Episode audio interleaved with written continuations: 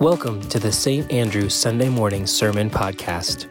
No matter who you are, where you've been, what you believe, or whether you even believe at all, you belong here.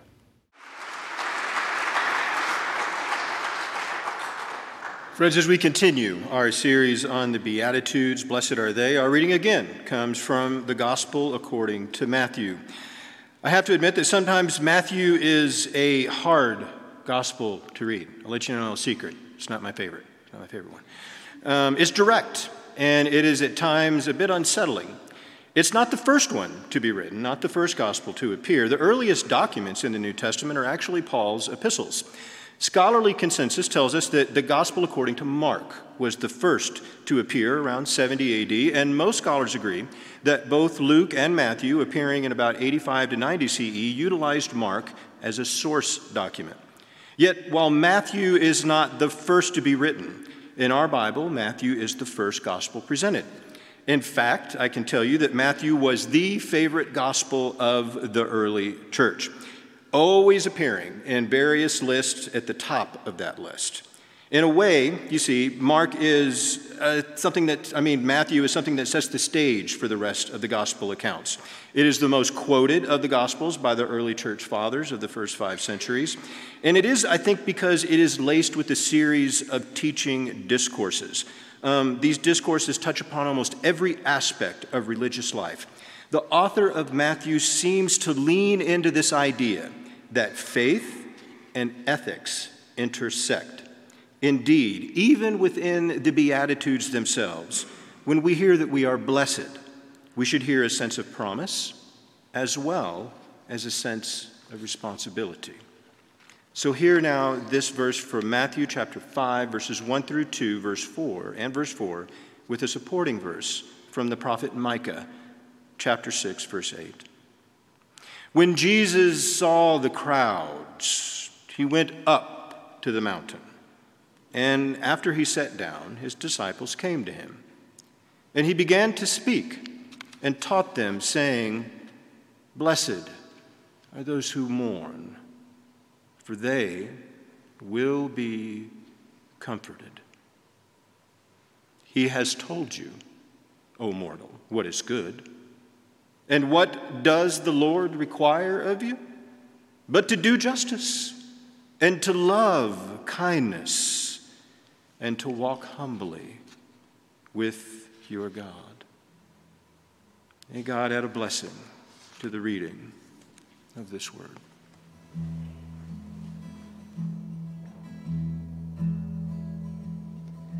Teach me the ancient ways Teach me the ancient ways. No, I won't miss the path that you gave. No, I won't miss the road that you made. I won't forget your ways. Blessed are those who mourn for they shall be comforted. Context matters here a lot. I wonder where your mind goes when you hear these words. Where does your experience take you? Mine takes me back to remember a mother who crumbled in my arms when I was a chaplain a mother who had left her child in a crib earlier that day playing with a sitter, only to hear that her child had died of SIDS, sudden infant death syndrome, just three hours later.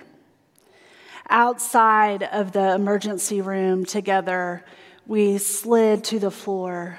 The gravity of grief pulling us down, and we wept. Blessed are those who mourn, for they shall be comforted. I hear this scripture and I go right back to the counseling room, sitting across from a woman whose husband had just gone missing. I remember her shaking and shuffling, trying to make her way to the chair, the emptiness in her eyes, trying to steady herself, hearing her children playing outside. She was unable to really process much of anything at all or describe the events happening in her life or her husband's life that had led to that day, except that she could tell me what he had for breakfast that morning and how she wished she had taken the time to make him eggs rather than insist that he eat cereal. It was her biggest regret in that moment. Blessed are those who mourn, for they shall be comforted. Now, I haven't taken a poll, but I'm guessing that blessed are those who mourn, for they shall be comforted, may not always bring comfort to people who are holding on to the shards of life. And for the time that we have here together today, I'd like us to agree that we will not take a mourning makes us stronger approach. In these moments of life, whether we feel it or not, it's the promise of comfort that we all cling to. It's the just enough crumb of hope to sustain us through the depth of suffering. People across all faith traditions and spiritual practices and even those on the edges of doubt and disbelief want comfort. We all do. It's human, it's a basic need and desire. It's why we have prayers in the bulletin and a care ministry and make casseroles because we care and we want to do something. We are able to hold hope for one another even if we can't quite claim it for ourselves. Now, there are many people I've known on the edge of life, people who felt like they lost the words to praise somewhere along the way, or felt they weren't good enough with words or good enough people for any of it to matter. Many gave up talking to God, which is really all prayer is. But in their moment of need, those same people wanted to believe that comfort was coming. So they would ask people to pray for them. They wanted to believe that help was on the way. And if you've ever watched someone you love ache in a way that no words can seem to touch, you know that comfort isn't like a spiritual band aid or a magic wand that we can just wave around and suddenly, ta da, everything gets better. It doesn't work that way, even if we wish it did. Blessings are kind of strange.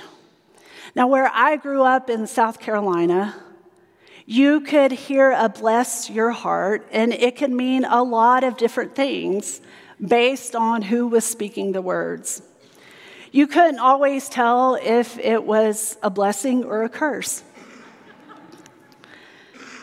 The, the same thing is kind of true in the Gospel of Matthew. The Gospel of Matthew gives a high priority to these blessings of Jesus in the Beatitudes, also known as the Sermon on the Mount.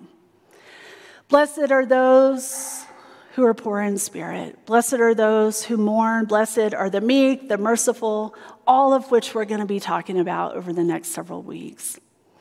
The Beatitudes offer us a language that speaks to this strange mix of the awful and the divine experience, the both and of our lives, and the multiple truths of the beautiful and messy part of our everyday reality and God's presence with us. Dr. Alan Wolfelt is a death educator, clinician, and the director of the Center for Loss and Life Transition in Fort Collins. And he writes this Our capacity to love requires the necessity to mourn. To deny the significance of mourning would be to believe that there is something wrong about loving. And our greatest gift from God is our capacity to love. Friends, grief and mourning are a natural and normal response to loss. It's not a lack or a failure of faith. We grieve and we mourn things and people we love. As a pastor and as a therapist, I have had the sacred privilege of walking alongside of many people during the worst times of their lives. When we face moments of trauma and tragedy, grief and loss, blessing is not usually where people start in describing their loss. Some may wonder, even when bad things happen, are they being punished? Is God doing this to them? This transactional way of looking at the Beatitudes, or this particular one, moving mourning from the loss side of the ledger to the gain side, and asking those who suffer to view their hardships as blessings, is a really big ask. And I don't think that's what Jesus is after here. Psychologist and author John Welwood coined the term spiritual bypass as a tendency to turn away from what is difficult, painful, unpleasant, and use spiritual ideas and beliefs to avoid and explain away our pain. Now, that isn't to say that we can't use our faith to draw strength from. In fact, it is a protective factor, and we need it in our hardest moments. But what can lead to spiritual bypassing, and what we often do with the best of intentions as people of faith, is to want to rush in and comfort those who are mourning with phrases like, God needed another angel, or God has this. Just pray about it. Don't worry. Which sometimes can do more harm. And explain away the real pain and the rawness of that pain. In moments of deep, deep mourning, what is often most needed is our very presence. To grieve with those who grieve, to mourn with those who mourn, to be a witness to the suffering of others without any sort of quick fix. As tempting as it is to make this passage, blessed are those who mourn, for they shall be comforted, imply that God will take away our mourning, hopefully sooner rather than later.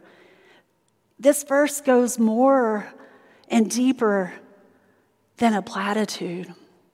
In it, we hear a commitment from Jesus that God will indeed be with us in the depth of our mourning, and comfort will come but so will mourning.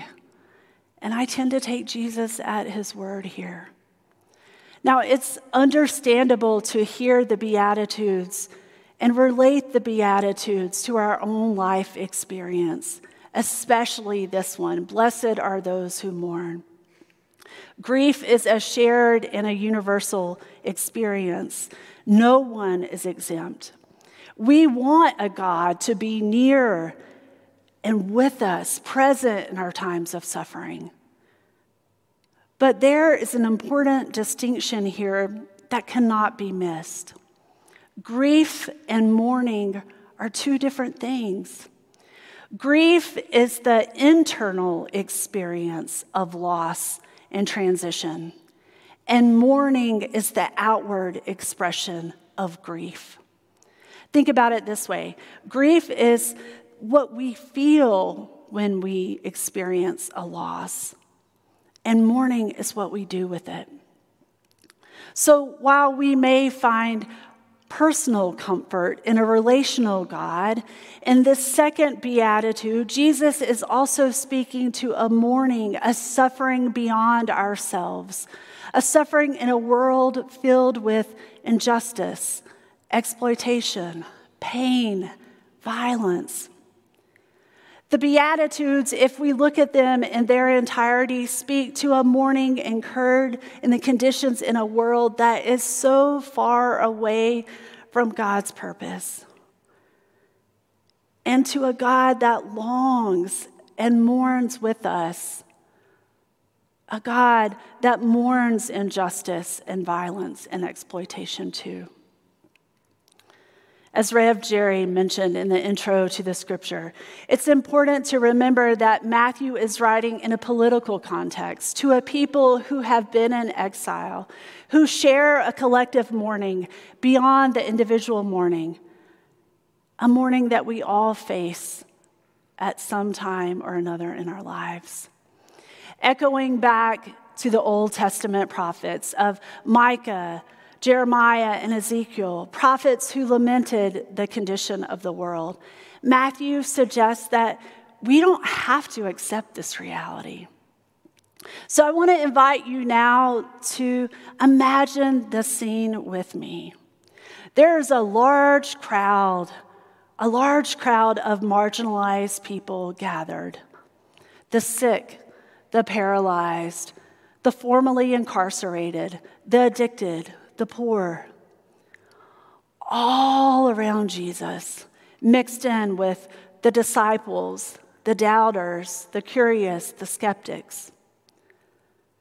Jesus looks across this crowd with love and compassion. To the very people that have been beat down and kept down by society.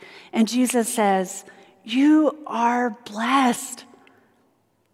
And then he says to the others, especially the ones on the top of the hillside, maybe who, who felt like they were on the margins, who felt like maybe they didn't even fit, who felt like maybe they didn't even belong and, and weren't sure if they would be welcome. He says, Oh, wait, you, you are who on the farthest edges up there. You are blessed too. You belong. Come on, come on. And then I don't know how it happened. I really don't. But there was something so powerful about those words that day that, that made their way here to me, to you, that transposed across generations, past the hurts and harms of the world to us here today that broke our hearts open too and met us in our pain, in the needs and longings of this world, the hurts and harms and injustices happening here in our community, that said, You too will be blessed. And blessed are you who mourn, for you too will be comforted. You may know the quote do not be daunted by the enormity of the world's grief. Do justice now, love mercy now, walk humbly now. You are not obligated to complete the work, but neither are you free to abandon it. Many of us understand how to show up for people in times of grief. But it's so much harder to truly show up and mourn with a world in pain. How do we not become paralyzed by the suffering all around us?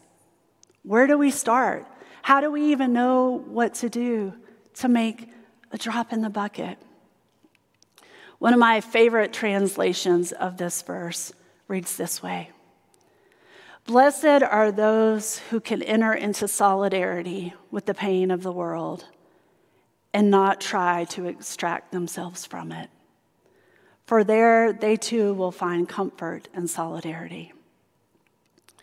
Friends, we are called to mourn with God and with all who suffer, and we too are promised comfort and community. In fact, the very Aramaic word in this translation means to be made strong. So we're not just comforted, we're actually strengthened when we are with one another. We see this in Judaism. When it comes to time to say Kaddish, the, the prayer ritual that mourners recite during the bereavement period to mark the anniversary of a death of a loved one. There must be at least 10 people present because mourning is understood to be a communal experience. So you can't just have one person or the grieving person show up. There has to be a whole community show up, 10 people show up for the ritual to take place. Because mourning happens in community and no one is left to stand alone. Now, I've spent a good deal of time this week reflecting on mourning, that outward exp- expression of grief, and in particular, what it looks like in community and in solidarity with others. Cornel West said that justice is what love looks like in public, and I've, I've wondered what mourning looks like in public too. I've thought about the times and places where justice is involved and where I've been involved in public acts of mourning, not in performative or hollow ways, but in places where violence has rocked the community and where communities have been transformed. Places where the community itself has come together to express mourning and collective grief and then to act. I think about how the homeless community has taught me a lot about this in honoring unnamed people I think about a place I know in Baltimore where a community memorial garden was built in memory of a people murdered with guns in a city with more than 300 shootings each year. Annually, moms and children and widows and neighbors gather to paint rocks and name names and collectively grieve and remember and organize. And for you, maybe it's just down the road at Columbine that you gather, or at STEM, or at Mother Emanuel AME Church. Maybe there are other places around the world that come to mind for you. What these places share is more than just individual grief or stories of grief or the sum of individual griefs, but a collective mourning. They tell the stories of our communities, places that we lament, places of solidarity. Admittedly, up until a few days ago, I had been thinking of other places, not of St. Andrew United Methodist Church. But now my heart is here with you and those who are on the edges of our community and beyond our walls. On Thursday of this week, our space was violated. Our pride banner and our patio were vandalized in a hateful and harmful act of aggression against our witness and our welcome. This is no means the first time that St. Andrew has experienced the cost of being a voice for justice. Our commitment remains to be a church where all are welcome and to invite others to experience the love and grace of God. Friends, this is more than a slogan. This is more than what we say in our welcome on a Sunday morning. This is more than what we put on a banner, it's what we say in our baptismal vows, it's what we say in our communion liturgy.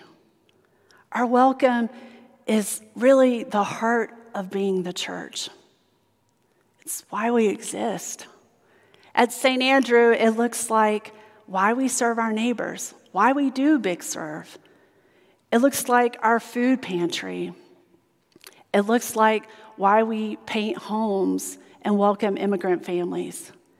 It looks like why we host families experiencing homelessness.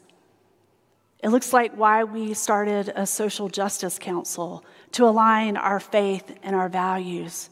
It looks like why we teach anti racism classes and our youth go on mission trips. It looks like why we celebrate with our LGBTQ siblings for Pride Month.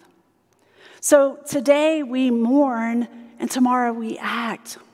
For we are comforted by a loving God and act as children of God who seek to transform hate with love and find strength in our faith and solidarity in our community of faith. Blessed are they who mourn, for we shall be comforted.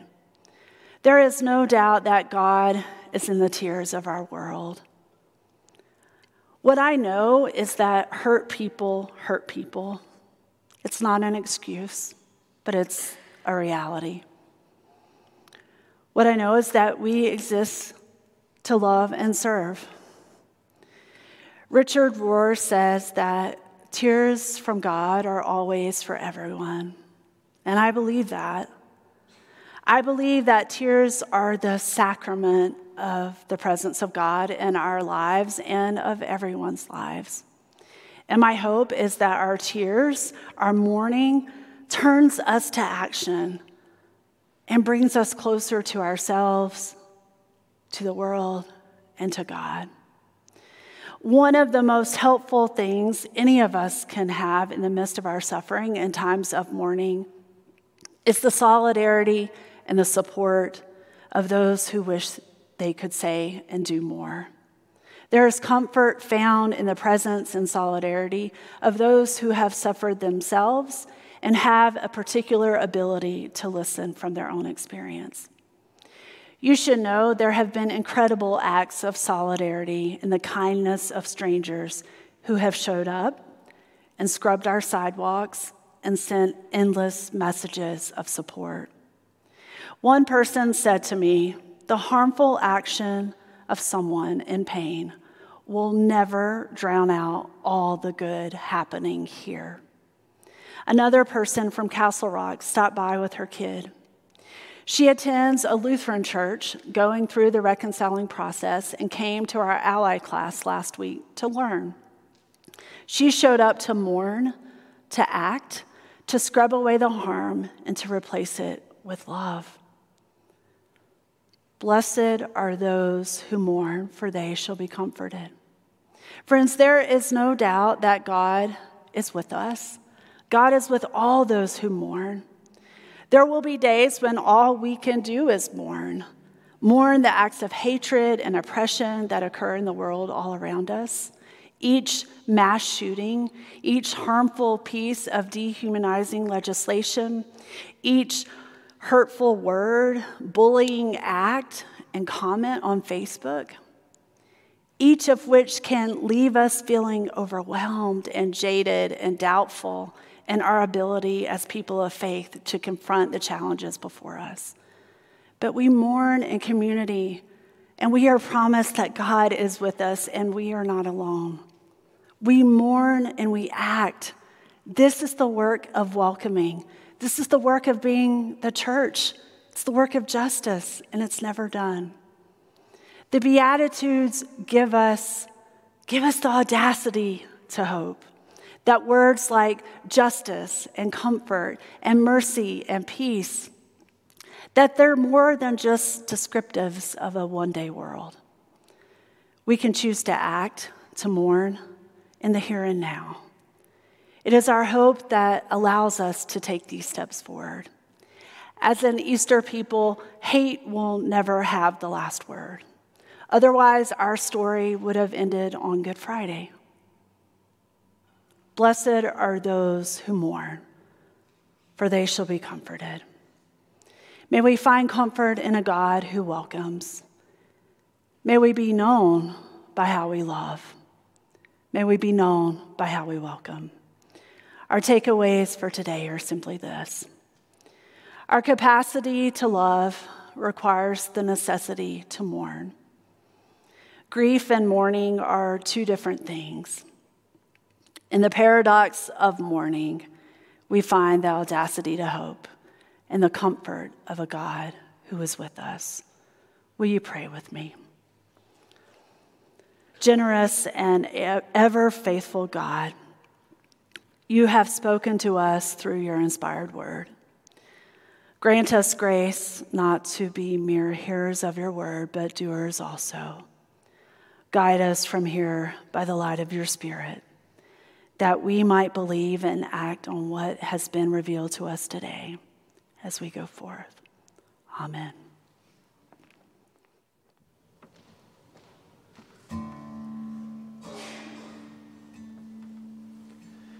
Dear blessed Creator, dear Mother, dear Savior, dear Father, dear Brother, dear Holy Other, Dear sibling, dear baby, dear patiently waiting, dear sad and confused, dear stuck and abused, dear end of your rope, dear worn out and broke, dear go it alone, dear running from home. Dear righteously angry, forsaken by family, dear jaded and quiet, dear tough and defiant, I pray that I'm heard. And I pray that this works. I pray if a prayer has been used as a sword against you and your heart, against you and your word. I pray that this prayer is a plowshare of sorts, that it might break you open, it might help you grow. I pray that your body gets all that it needs. And if you don't want healing, I just pray for peace. I pray that your burden gets lighter each day. I pray the mean voice in your head goes away. I pray that you honor the grief as it comes. I pray that you feel all the life in your lungs. I pray that if you go feeling brave, that you can go home, go to bed feeling safe. I pray you're forgiven. I pray you forgive. I pray you set boundaries and openly live. I pray that you feel that you're worth never leaving. I pray that you know I will always believe you. I pray that you're heard. And I pray that this works. Amen on behalf of the last and the least, on behalf of the anxious, depressed, and unseen. Amen for the workers, the hungry, the houseless. Amen for the lonely and recently spouseless. Amen for the queers and their closeted peers. Amen for the bullies who hold back their tears. Amen for the mothers of little black sons. Amen for the kids who grow up scared of guns. Amen for the addicts, the ashamed and hungover. Amen for the calloused, the wizened and sober. Amen for the ones who want life to be over. Amen for the leaders who lose their composure. Amen for the parents who just lost their baby. Amen for the chronically ill and disabled. Amen for the children who long to cross borders. Amen for those struggling without law and order. I pray that you're heard. And I pray that this works. I pray if a prayer has been used as a sword against you and your heart, against you and your word. I pray that this prayer is a plowshare of sorts. Thanks for tuning in to this week's podcast. If you'd like more information about our church or our vision to eradicate social isolation and disconnection by practicing the faithful presence of the incarnate Christ, please visit gosaintandrew.com. See you next week.